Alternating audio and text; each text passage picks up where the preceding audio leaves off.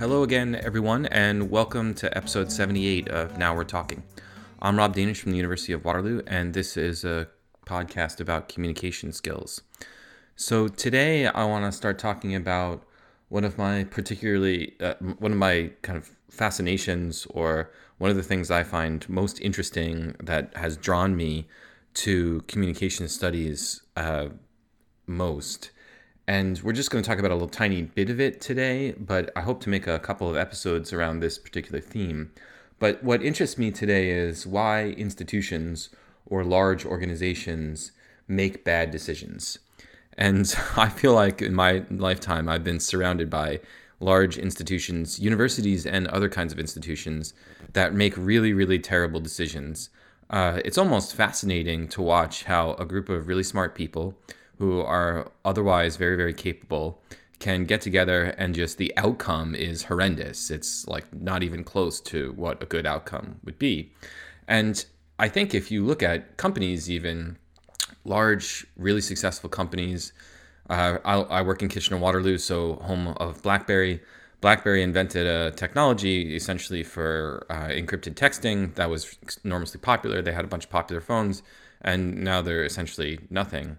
Um, they still are alive as a business, but barely uh, compared to where they were 15 years ago or so. And you can ascribe that to no more technological innovations. Like they just didn't make any other technological innovations, and smartphones changed faster than they did. But really, institutions fail all the time because people make bad decisions, and groups of people are responsible for the decisions inside those organizations. Uh, lately, I've also been witness to a number of committees making decisions about uh, senior leadership positions at the university, at my university, at other universities. And it's really, really astonishing the kind of bad outcomes that happen. For me, I think most the answer to why institutions make bad decisions is almost always a matter of communication. So you have generally competent people, generally smart people. They've made it, they've gotten, they've sort of achieved things in life. They're, you know, well along the way. Yet when you put a group of them together, they, they somehow collectively become dumber or or make poor decisions. Um, the reason that that group of smart people all of a sudden becomes dumber when they're kind of coordinated together is because of communication problems between and among or within that group of people. So I want to talk about like one just today I'm going to talk about one specific communication practice that is definitively productive of bad decisions. Uh, but there are others. There's several. So today what I want to talk about is leaders that stonewall.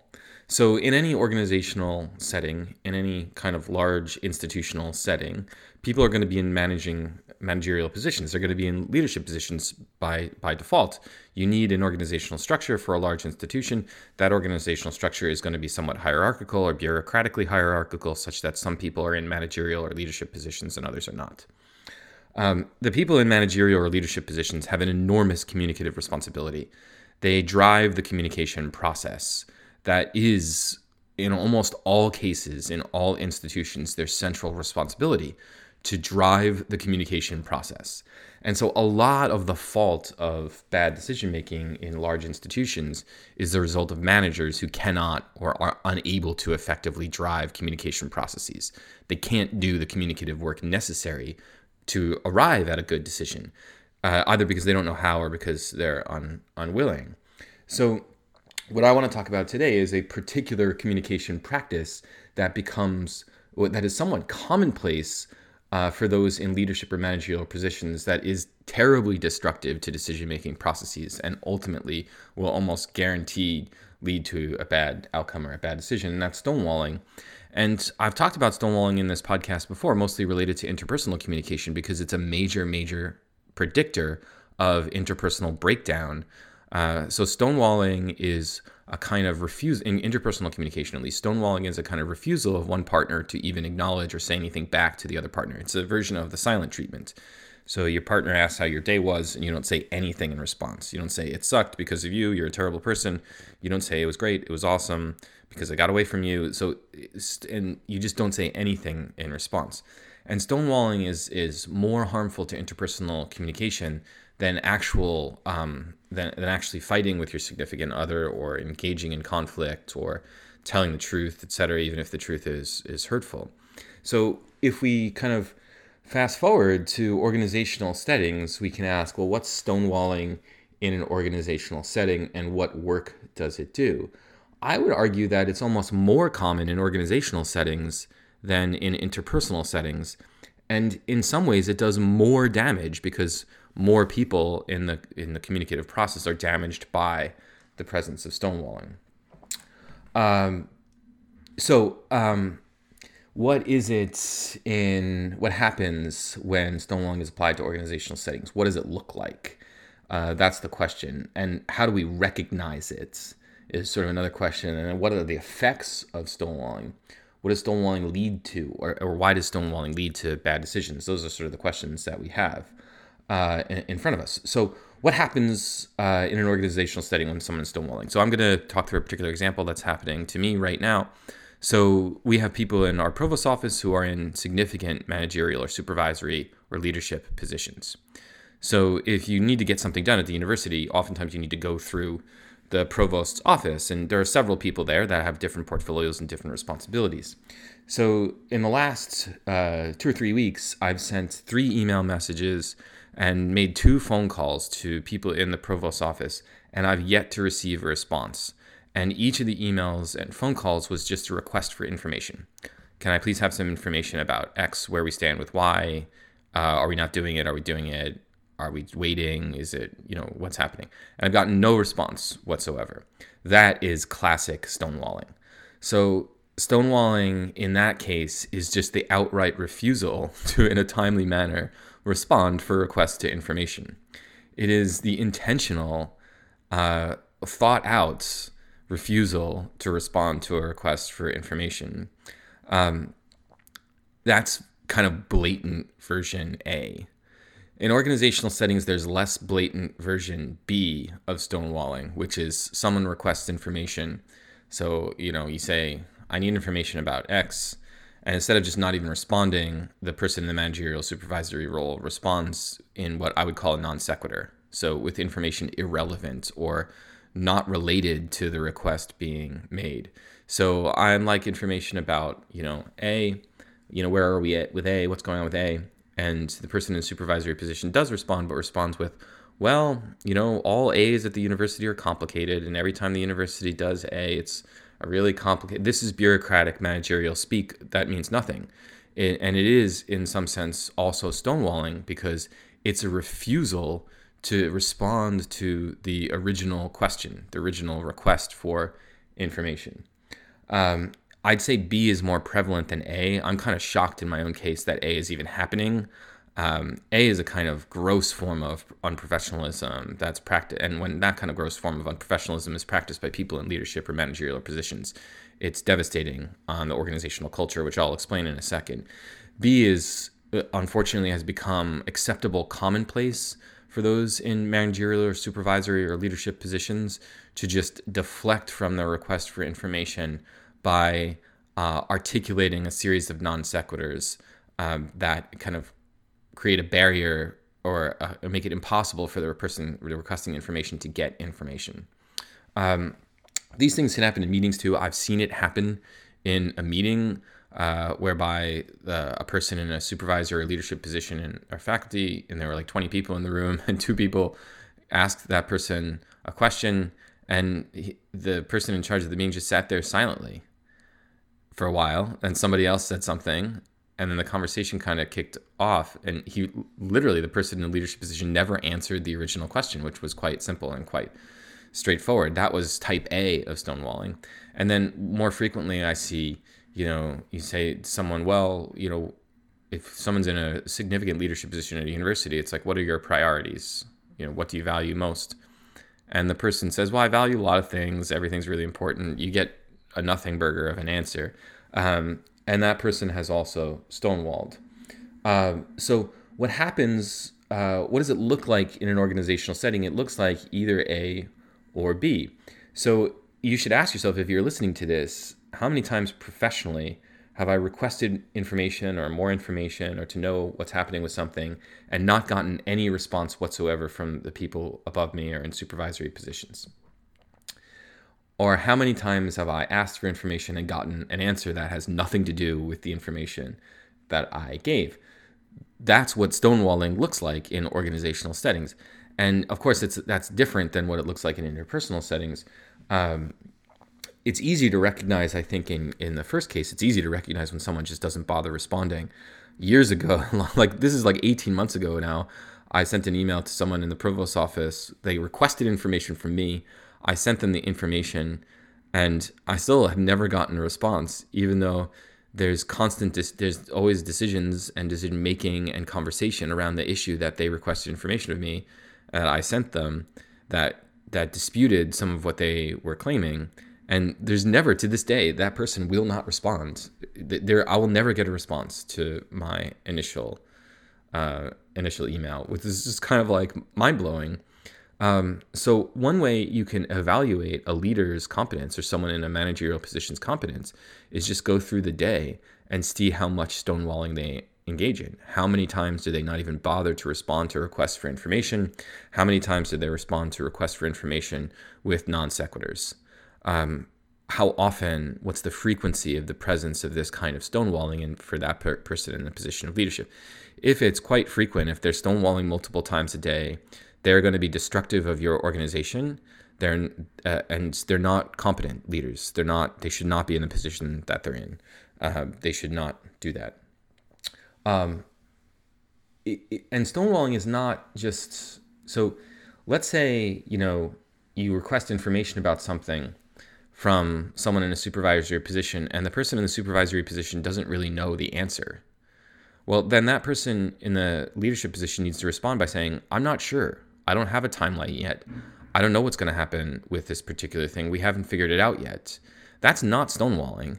It's keeping the communication channel open and keeping the, the circuit of communication kind of flowing. Um, and it's acknowledging transparently where where things are.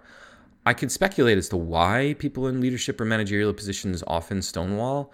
Uh, it's probably because they're deeply insecure. They don't know how to deliver bad news. They don't want to deliver bad news. They think delivering bad news is worse than not saying anything. They're, of course, wrong. They don't know what they're doing or what they're talking about. It's not the case that delivering bad news is worse than stonewalling. Stonewalling is far, far worse because, like we talked about in the context of interpersonal communication, when if if you refuse to even bother talking to your partner, that's a demonstration of such a level of resentment and disrespect that the relationship has trouble getting over it. But if you respond to your partner in negative ways, at least you're responding. At least, you know, you're in communication still. But stonewalling is a way of opting even out of the communicative process entirely. And so uh, what are the effects of stonewalling on organizational cultures? Why does stonewalling lead to bad decisions? Well, remember, in interpersonal relationships, stonewalling creates uncertainty, which creates anxiety. So it's the same in an organizational setting. If you want to ratchet up anxiety and uncertainty, and you by creating a communication vacuum, which is essentially what stonewalling does. So if a person in a leadership position refuses to share information and refuses to engage in the communicative process, they have created a void in that communication process, uh, which acts kind of like a vacuum. And what does that void get filled up with? All sorts of uncertainty, anxiety, projection, uh, irrational thoughts, rationalizations, speculation, unfounded assumptions. Like everything that is disruptive of the communicative process gets filled in in the in the in the abs in the, in the, in the kind of space that's left by the manager that's engaged in stonewalling.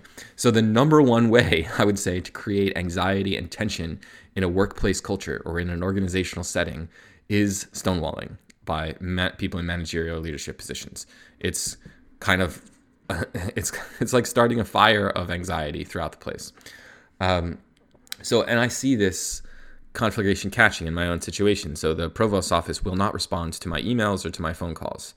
So my department members want to know what's up with X. And I say back to my department members, well, look, uh, I I don't know. I, I can't get any information back from the provost's office. So they start speculating, they start feeling anxious, they're worried, they're concerned. Uh, there's no confidence in the administration of the university. There's no confidence in what happens in the provost's office now. So the second thing besides uh, anxiety that's produced is a lack of confidence and trust. What you're doing and when you're stonewalling is you're damaging the confidence anyone has in your ability to make good decisions and and act as a good leader and you're making people distrustful of you. So the consequence or the effect here is anxiety plus distrust essentially. Um, so that is that those are the the main effects. Now what happens when you eventually we will re-enter the communicative process. At some point the provost office has to talk to me after stonewalling me for a while has to be responsive to my department's requests. What happens then? Well now emotions and feelings will dominate the deliberative process. Both the emotions and feelings of the people who have caused who have been made anxious uncertain distrustful uh, lacking in confidence and obviously, the reason for the stonewalling is some sort of insecurity or a kind of um, lack of emotional stability on the part of the person in a managerial or supervisory position. And now the deliberative process is going to be entirely driven by the emotional needs of those in the deliberative process and not by the kind of demonstration of clear thinking or rational uh, decision making that would lead to a good decision. People are emotional creatures, and what stonewalling does is ensure that you're magnifying their negative affective states in the deliberative process, and you're making sure that the deliberative process is after the stonewalling going to be driven by negative affective states. It's going to be driven by anxiety, uh, fear, distrust, uncertainty, etc. So what stonewalling does is essentially place those negative affective states at the center of your organizational culture and your deliberative processes so as to ensure that those feelings dominate or influence or kind of over determine the outcomes of whatever the process is going to be. Uh, and so that's that's what's going on in in my case. And even I know this, and I cannot opt out of having those negative emotions influence my uh, next strategic moves inside the communicative process. It's it's impossible, even with an awareness of it, to just eliminate the presence of distrust, anxiety, uncertainty, lack of confidence, etc. Um, now, the the question for me is so that's why stonewalling leads to bad decisions. It makes the decision make it, it turns the decision making process into a process driven by negative affective states, which were created by the original communication practice of the person driving that communication process. Why would anyone, why would anyone in a leadership or managerial position want to drive a communication process through these negative affective states? Uh, I, I'm not sure they they intentionally want or desire that kind of that kind of outcome. Um, but all too ha- all too often, they do create those conditions, or people in leadership or management positions do end up creating those those positions or those kind of the, the conditions why, whereby the deliberative process is going to be governed or driven by those negative affective states. Um, so, so, look, if I'm someone that's uh, looking for someone to hold a significant leadership or managerial position in a large institutional or organizational setting. One of the hallmark features I don't want, or one of the central features I, I'm looking for in that person, is high degree of responsiveness to concerns and requests for information. Uh, that high degree of responsiveness is a good indicator of transparency. And on a previous episode of this podcast, I talk about I talked about the importance of transparency. So transparency builds trust. Um, if that person does not have a high degree of responsiveness, even if they're accidentally prone to stonewalling. So let's say the person I've been emailing in the provost office has been away for two weeks on vacation, even though his email doesn't say that. Um, you know, maybe there is a real good excuse why he hasn't responded to my messages. But even if there is, it, it doesn't matter. It still constitutes stonewalling. It's still produced. And this is why this podcast is about what effect you have had, not the transmission of information. The effect produced by the stonewalling, whether it's intentional or not, is distrust and anxiety and stress and uncertainty, etc. It's not. It's it, it's not. It's not excusable uh, just because there's context that um, produced the stonewalling on the part of the person in a leadership position. So, in for a person in a leadership position, they have to be highly responsive, even if their responsiveness is, "I'm not sure I can get you an answer in two weeks." time or i'm not sure i know the answer to that question. It's a difficult one. I'm going to need time to figure that out. Um, or that's not a priority for me right now. I have other priorities and i'm too busy to get to your question. When i have more time i will. Even if it's a negative kind of response which sometimes people are terrified of giving it shows a degree of responsiveness just like inter- in interpersonal relationships you show a de- degree of responsiveness by yelling back at your partner or engaging them in a conflict uh, that might not feel good, but the stonewalling is so so far worse. So um, the deepest problem of stonewalling in organizational cultures or institutional settings is the same as it is in interpersonal communication. Stonewalling demonstrates a, a high degree of, of resent and disrespect. It is deeply unprofessional. Um, so when you have people in a managerial or supervisory or leadership position stonewalling, they're telling you, I don't respect you enough to even bother responding. And you cannot have a good decision making process that relies on the expertise and the knowledge of, of a whole bunch of people at an institution or an organization when the person in a leadership position is openly communicating to everyone else that they have no respect for um, and they actually resent the people that are the other people involved in the communicative process. And again, I, am not sure that this is intentional all the time, but it is what it means. Like that's what it means because that's the the outcome, the effect of the practice uh, is as I, have described it. Um, so I, I, don't know if the person in the provost office were actually listening to this podcast, they they're probably think they would probably be thinking, but I didn't mean it. I like I didn't. I don't. I don't disrespect you. I don't disrespect you, but you do. Um, if you did have more respect, or if you did understand your job in the, the your job in driving the communication process, you would not be so unresponsive. You would not engage in one of the central communication practices that we know is destructive of bad, uh, uh is destructive of organizational cultures and productive of bad decision making. Um, okay, so leaders do not stonewall, or when leaders do stonewall, institutions make bad decisions and are, are marked by cultures of distrust uh, and anxiety and stress. Uh, so that's it for this episode. I, I hope to keep working on on some episodes around this theme about why institutions make bad decisions because there's other communication processes too that get used that are really not helpful. Uh, so thanks everyone for listening. I'll be back shortly with another episode.